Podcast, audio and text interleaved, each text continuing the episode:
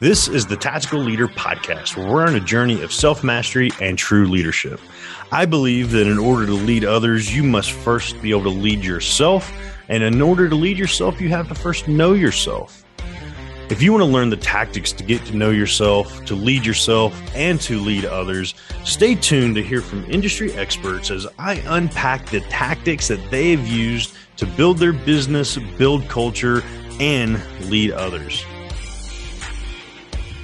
Hey, everybody, welcome back to another episode of The Tactical Leader. Today, I have the pleasure of speaking with Nate Sampson, and we're going to talk about how he helps business owners create a legacy through the lens. Before we begin, I want to remind you this show is brought to you by Nightly Productions. If you're ready to discover, share, and embrace your voice, head over to nightly.productions to find out how we can help you do exactly that and create the tactical content that delivers. Again, that's nightly.productions. Nate, welcome to the show, my friend.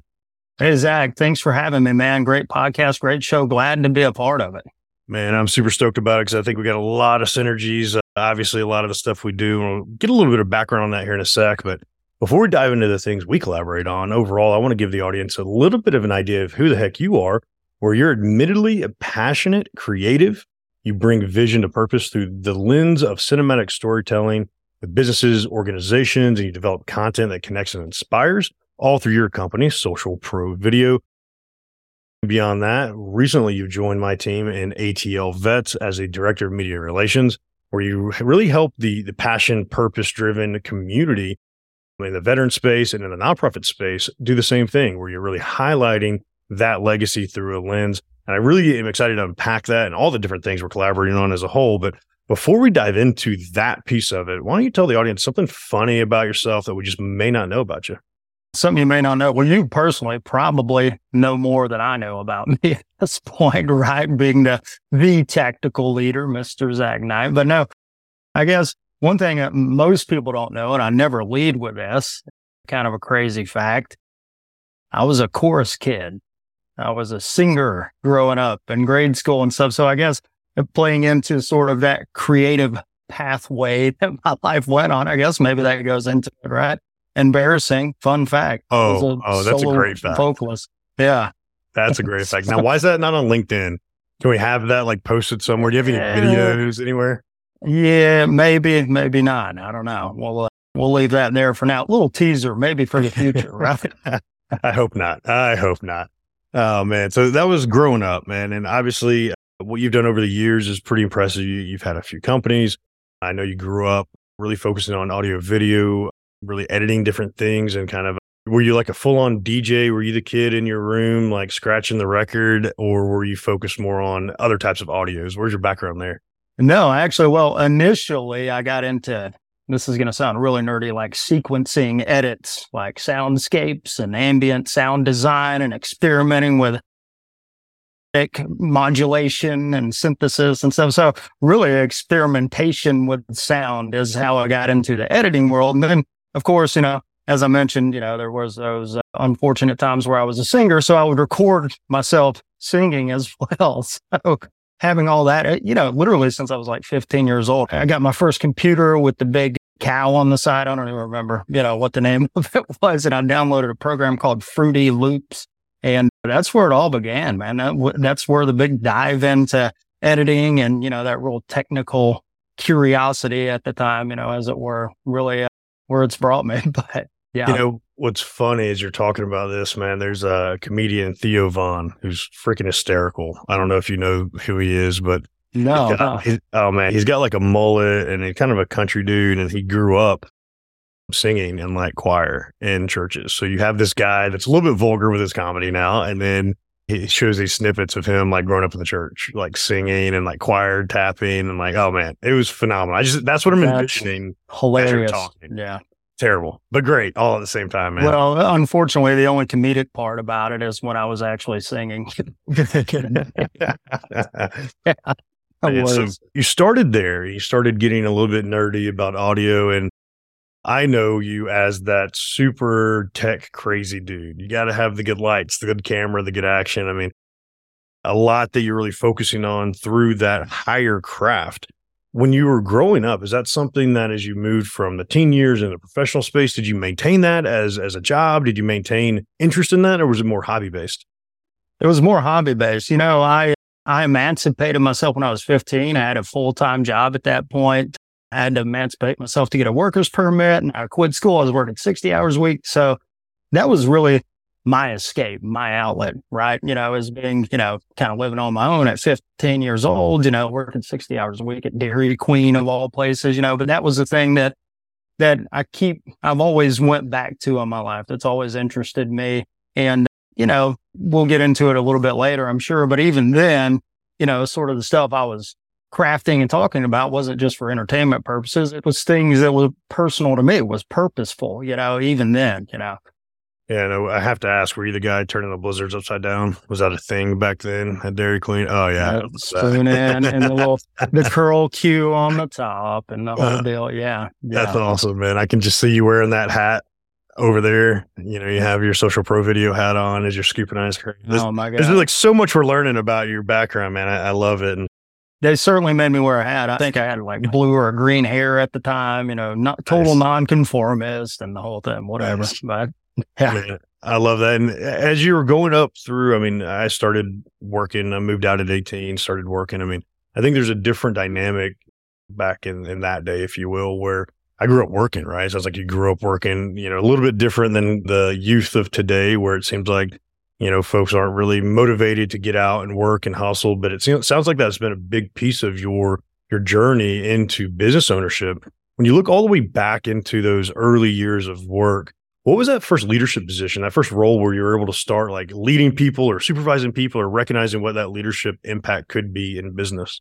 Well, I guess the first official role was in my early 20s. The thing about me is is everything that I've ever done in my entire life, I've taken a leadership role on. As if, you know, even when I was working at the Dairy Queen, I was going to make the best damn peanut buster parfait that anyone could ever have. And I'll never forget, you know, this old 90 year old lady taught me how to make biscuits. I used to go in at 5 a.m. and learn how to make biscuits with this 90 year old lady at the Dairy Queen, right? And uh, I'll never forget this man. This, it was in Northeast Georgia, this, this big country, you know, just hillbilly type guy. You know, he said, he came back up the counter after I made one of his biscuits one morning. He said, you know, I come here every morning and that, that kid in the back with that crazy hair makes the best damn biscuit I ever had. and I'll never forget that. Like, and I was like, cool. You know, he saw beyond, you know, all the BS or whatever, you know, and as being kind of a, I guess I was sort of a nomad at that time, you know, no real family or anything. That was like the coolest compliment. Someone that saw and respected my work. And I think, you know, through my work has really, really began my, my plight into leadership. Always, you know, put forth what I would expect others to put forth for me first and foremost. You know, I love that, man. And I know in entrepreneurship and business ownership, that's one of those things that is an impact piece, right? As you're taking that type of pride in your work, even from something as simple as making biscuits to making the blizzard that doesn't fall out of the cup, like having that type of work ethic obviously pays really well into uh, everything you're doing with business ownership. And I know you've had a couple different pieces of business from social pro video to a home inspection company. Talk to us a little bit about that entrepreneurial spirit. Where did that piece come from where you felt like that business ownership that sounds wonderful to a lot of people. And then all of a sudden we realize the ups and downs attached to it. What got you started as an entrepreneur? Well, so I was working for a guy who had a couple of businesses for years. I think I started with him like back in 2007 or 2008. And he he was, for all intents and purposes, I would claim him as kind of a early mentor, not only of good things, but of also, you know, what the hell not to do in business. Cause I learned a lot of mistakes that he made and saw over the years. I was his uh, basically major right hand, you know, in all things operational and marketing within his business as well. You know, all the media stuff. I was the guy that understood that internet stuff, you know, that he certainly didn't have a grasp on at the time. So yeah, I guess that set the foundation, I guess, for me to start my first business. And just going through that and seeing that, you know, and constantly thinking, I think I was within the first three years that he was kind of mentoring me. I had already clicked in my head, like, Hey, I'm going to have my own business. I don't know what it's going to be. I don't know what I want to do, but I want to be in business for myself. And as, as you so eloquently stated, a lot of times it's a lot cooler to say than to actually be in and do, right? So yeah, started a home inspection business from that because I'm always hyper interested in real estate and that kind of thing. I'm not a salesman, so I never poised myself as ever wanting to have anything to do with being in real estate sales. However, the I got into that business because I wanted to be a, a, real estate investor. So that was like me trusting my own eyes. I'm like, okay, I want to learn everything there is to know about, you know, systems dynamics of a home, the whole deal. So anyway, long story short, I was in that business for over, over five years, successful in the business, but it was still a job. I still didn't feel like a business owner. I had made some, you know, miscalculations or whatever and really could not come up with a viable way that I really was impassioned to scale that the way I needed to, you know. So let's talk about a little bit about those bumps and bruises that we always get along the way. And the real estate world, even the investing, the inspecting side in the last couple of years has been mayhem, I think, to put lightly as a whole. What's one of those things that you recognized early on that was like an obstacle that looking back, it, was one of those like, ah, oh, man, you, you got to overcome it. But it's a really big frustration point. And looking back at it, you thought it was, you know, now you realize there's a great learning opportunity for you. Well, I'll go back to how I got into the inspection business and decided that was going to be, you know, my full dive in into the business world. So my wife and I had bought a brand new construction townhome in Woodstock, Georgia. This was several years ago. And uh, of course, we didn't get an inspection. It's a brand new home, right? Who cares? We don't have to have an inspection. Nothing can be wrong with something that's brand new. Well, wrong. there was plenty wrong with the house. And the challenge was on us as the homeowners because, you know, subcontractors, the contractors, the builders, the appliance manufacturers, everyone's kicking the ball back and forth. There's no accountability whatsoever. I don't believe in business like that. And it really, frankly, it pissed me off and fired me up to do something about it. So I learned about this little book, you know, that's only about four inches thick called the International Residential Code and started digging, sinking my teeth in, digging in and finding the formulations and different forums of a new industry I did not previously know about called home inspectors. So I started getting information, collecting all this stuff and sent formalized paperwork. Long, long story short, they took care of all of our problems but then our neighbors had issues. I had a little 76 year old neighbor that came over and we were talking one day and she was talking about stuff she was having wrong with her house. And I said, well, you know what I did? Let me help you. So I started to, I did that probably five times over in that same neighborhood for different neighbors. And I said, okay, I've got something here. These people are actually doing what they should do because of the documentation and, and all the things that I'm providing to get the ball rolling. And it empowered me. It made me feel good. And I'm like, man, if this happened this much in my own neighborhood, how much is this happening everywhere else? So I set out on a mission. I said, I'm going to change the industry. I'm going to, you know, provide an elevated level of service and nothing's going to get past me and all this thing. And if you know anything about Georgia real estate market, being the best home inspector in the industry is not exactly going to win you a lot of friends in the real estate business. So long story short, anyway, and, and it was really amazing because probably 65% or more of my business was from mouth referrals of previous clients. And I sustained that business for nearly five years before I decided to really take a dive into something that was, that I was, uh, creatively passionate about as well. So I think it's an interesting thing to highlight here where you recognize a gap in the market, right? Like the true entrepreneurial spirit and plight is there's a gap in the market and I can fix it, right? no different than why I have so many companies. Like it's one of those, let me start a company because I see an issue here and let's fix it. Right. Which can be great, but also, like you said, doesn't necessarily win, always win you over the friends of people, depending on how you're doing it. and, and when you're doing a right job with the integrity attached to it. Right. Like I think in real estate, maybe a, Hey, don't notate that one little thing there becomes in the inspection space a little oh bit easier my God. to eh, eh, grease over.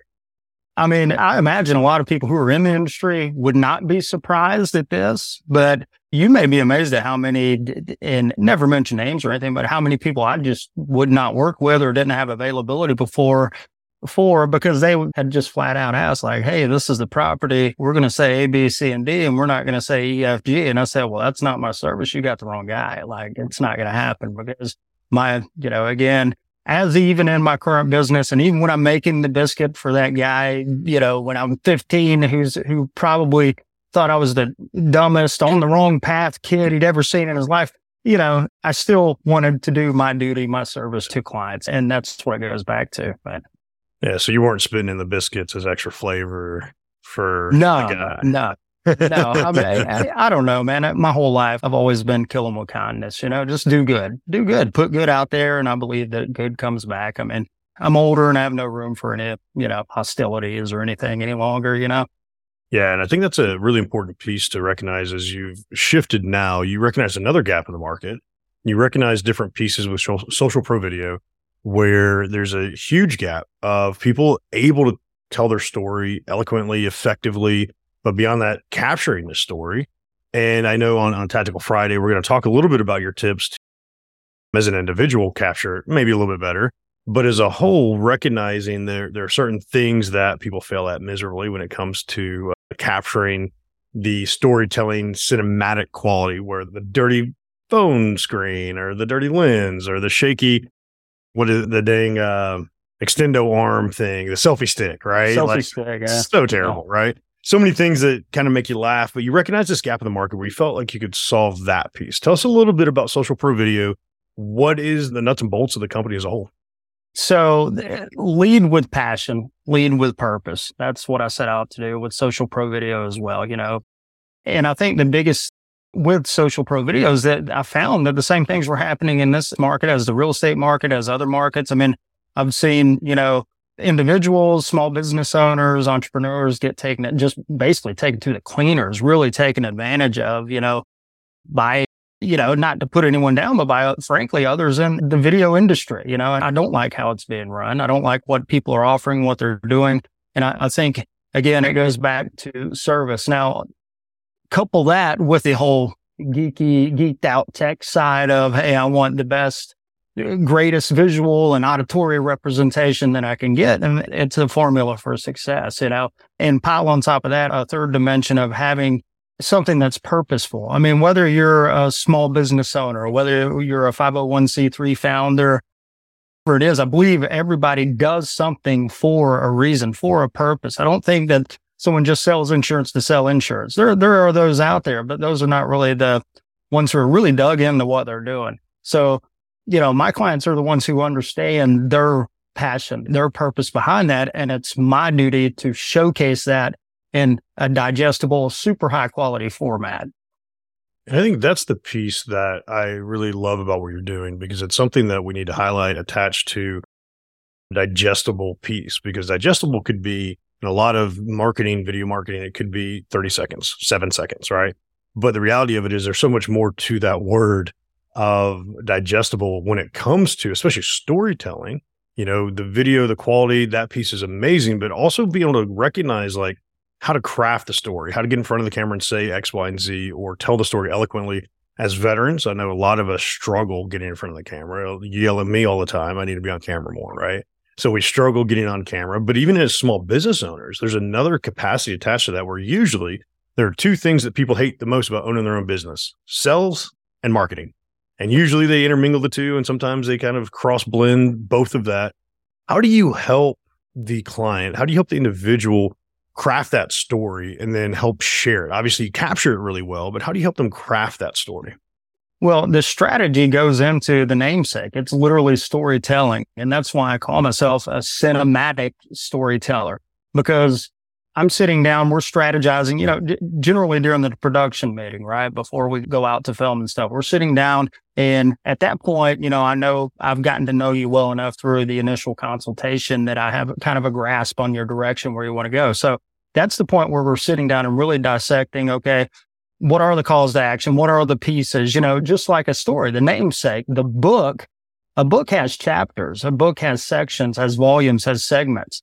Your video should too your video should be, and to go back to that term digestible, you should be able to have those pieces of information without being just a, and, and unfortunately, I've seen it with some other production companies, you know, an hour and a half worth of just technical and facts and figures and these things. And like, oh my God, who, poor guys. I mean, great information, but who the hell is going to sit through all that and listen to that even people in the industry, you know, I've seen it in the real estate industry, these lunch and learns, and I'm just cringing. I'm like, man, I really, really like this guy. This is a cool guy. You know, he's a mortgage lender or whatever, but I'm like, please, you got to give them something that they're going to gravitate towards because I mean, I imagine educators have it the worst in trying to make learning dynamic and fun and different things for different people and that kind of thing. And, you know, a small part of that storytelling is, is sort of bringing that education piece into it as well. Yeah, it's got to be digestible and it's got to be entertaining. It's got to be fun without, you know, necessarily, and as you mentioned, we'll talk about this later, without being, you know, it's got to be purposeful. In other words, I mean, there's a trick and a thing to all these kids getting, you know, millions and millions of views and likes and comments and stuff on their videos. But what the hell are they doing with it? I mean, where does it go? What's the intent? What's the impact? What's the purpose? Your day gone tomorrow. I mean, it's, you know, way I look at it, but yeah, I think that's a great point with the intentionality, right? Recognizing why are you doing all this? And I think a lot of people, and even in, in the podcasting space, I've seen it where people have like a hobby cast, right? It's not really, a, for me, this isn't a hobby cast. There is a lot of intentionality and overarching strategy attached to why I have a podcast and why it's at 400 episodes, right? That's where the longevity comes from. And you think about the storytelling across the years and the way this show's ebbed and flowed and shifted as my life or my businesses have shifted. I think it's a really interesting thing to kind of highlight the longevity of what you're doing in the storytelling format for a company, because we all know, like you, you go back to 2018, the economy was booming. Then COVID railroaded a lot of people, mm. right? And then coming out of COVID now, the, a lot of people, the, the good ones have shifted and survived. A lot of small businesses didn't survive, but you recognize like not to think about what is this video going to be about? Right? What is the story I'm telling across? And maybe you don't know the end of the story. Maybe you don't know the final chapter, but in my mind, what you're saying is look at how we can tell the story across the years. Let's not think about what we're doing today or tomorrow. Let's think about where do you want to go long term? Maybe you don't know, you just know the trajectory and let's tell the story along the way. I imagine that's what captivates an audience, right? The well, ebbs, the flows, the good, the bad, the ups, and the downs, right? Well, you're exactly right. And, you know, it's like the old quote, you know, it's not about the destination, it's about the journey and highlighting that journey because that, that destination, that end goal is going to change, particularly in business. It's going to change. It may change daily in certain industries, right? But leaving that question open ended, leaving that story open ended. There doesn't have to be a finite chapter and a close to that. That is really what's going to keep your audience connected and engaged, leaving that question out there, right? I'm in, yeah. in total agreement with that. Yeah, I love that, man. That's definitely the piece I was gathering from what you're saying because I think that's huge for people to realize the long term strategy. If you want to be in business for a long time, you got to think bigger than, I don't know what video to push next week, right? You know, I think that's where you bring in a huge piece of value to the purpose driven organizations, the small businesses. Beyond that, I'm really curious as you're helping clients with this cinematic storytelling, you're putting all this into the world, you're putting yourself out there and telling your story What's the legacy you're wanting to leave on the world with all the amazing stuff you're putting into it? Well, I think the biggest thing, you know, for me, it goes back to passion and purpose. It goes back to, you know, okay, you know, I'm going to be 40 years old in a couple of years. You know, I'm 38 years old. Poor wife just crossed that milestone. I give her hell about it. But anyway, that's another topic. Ashley will bleep that out. I swear I didn't do it. yeah. Edited, cut, right. But eh, the biggest legacy I want to leave and I think that any parent would want to leave is to instill good values, good ethics, good morals through their contribution in business and society and community, whatever that looks like.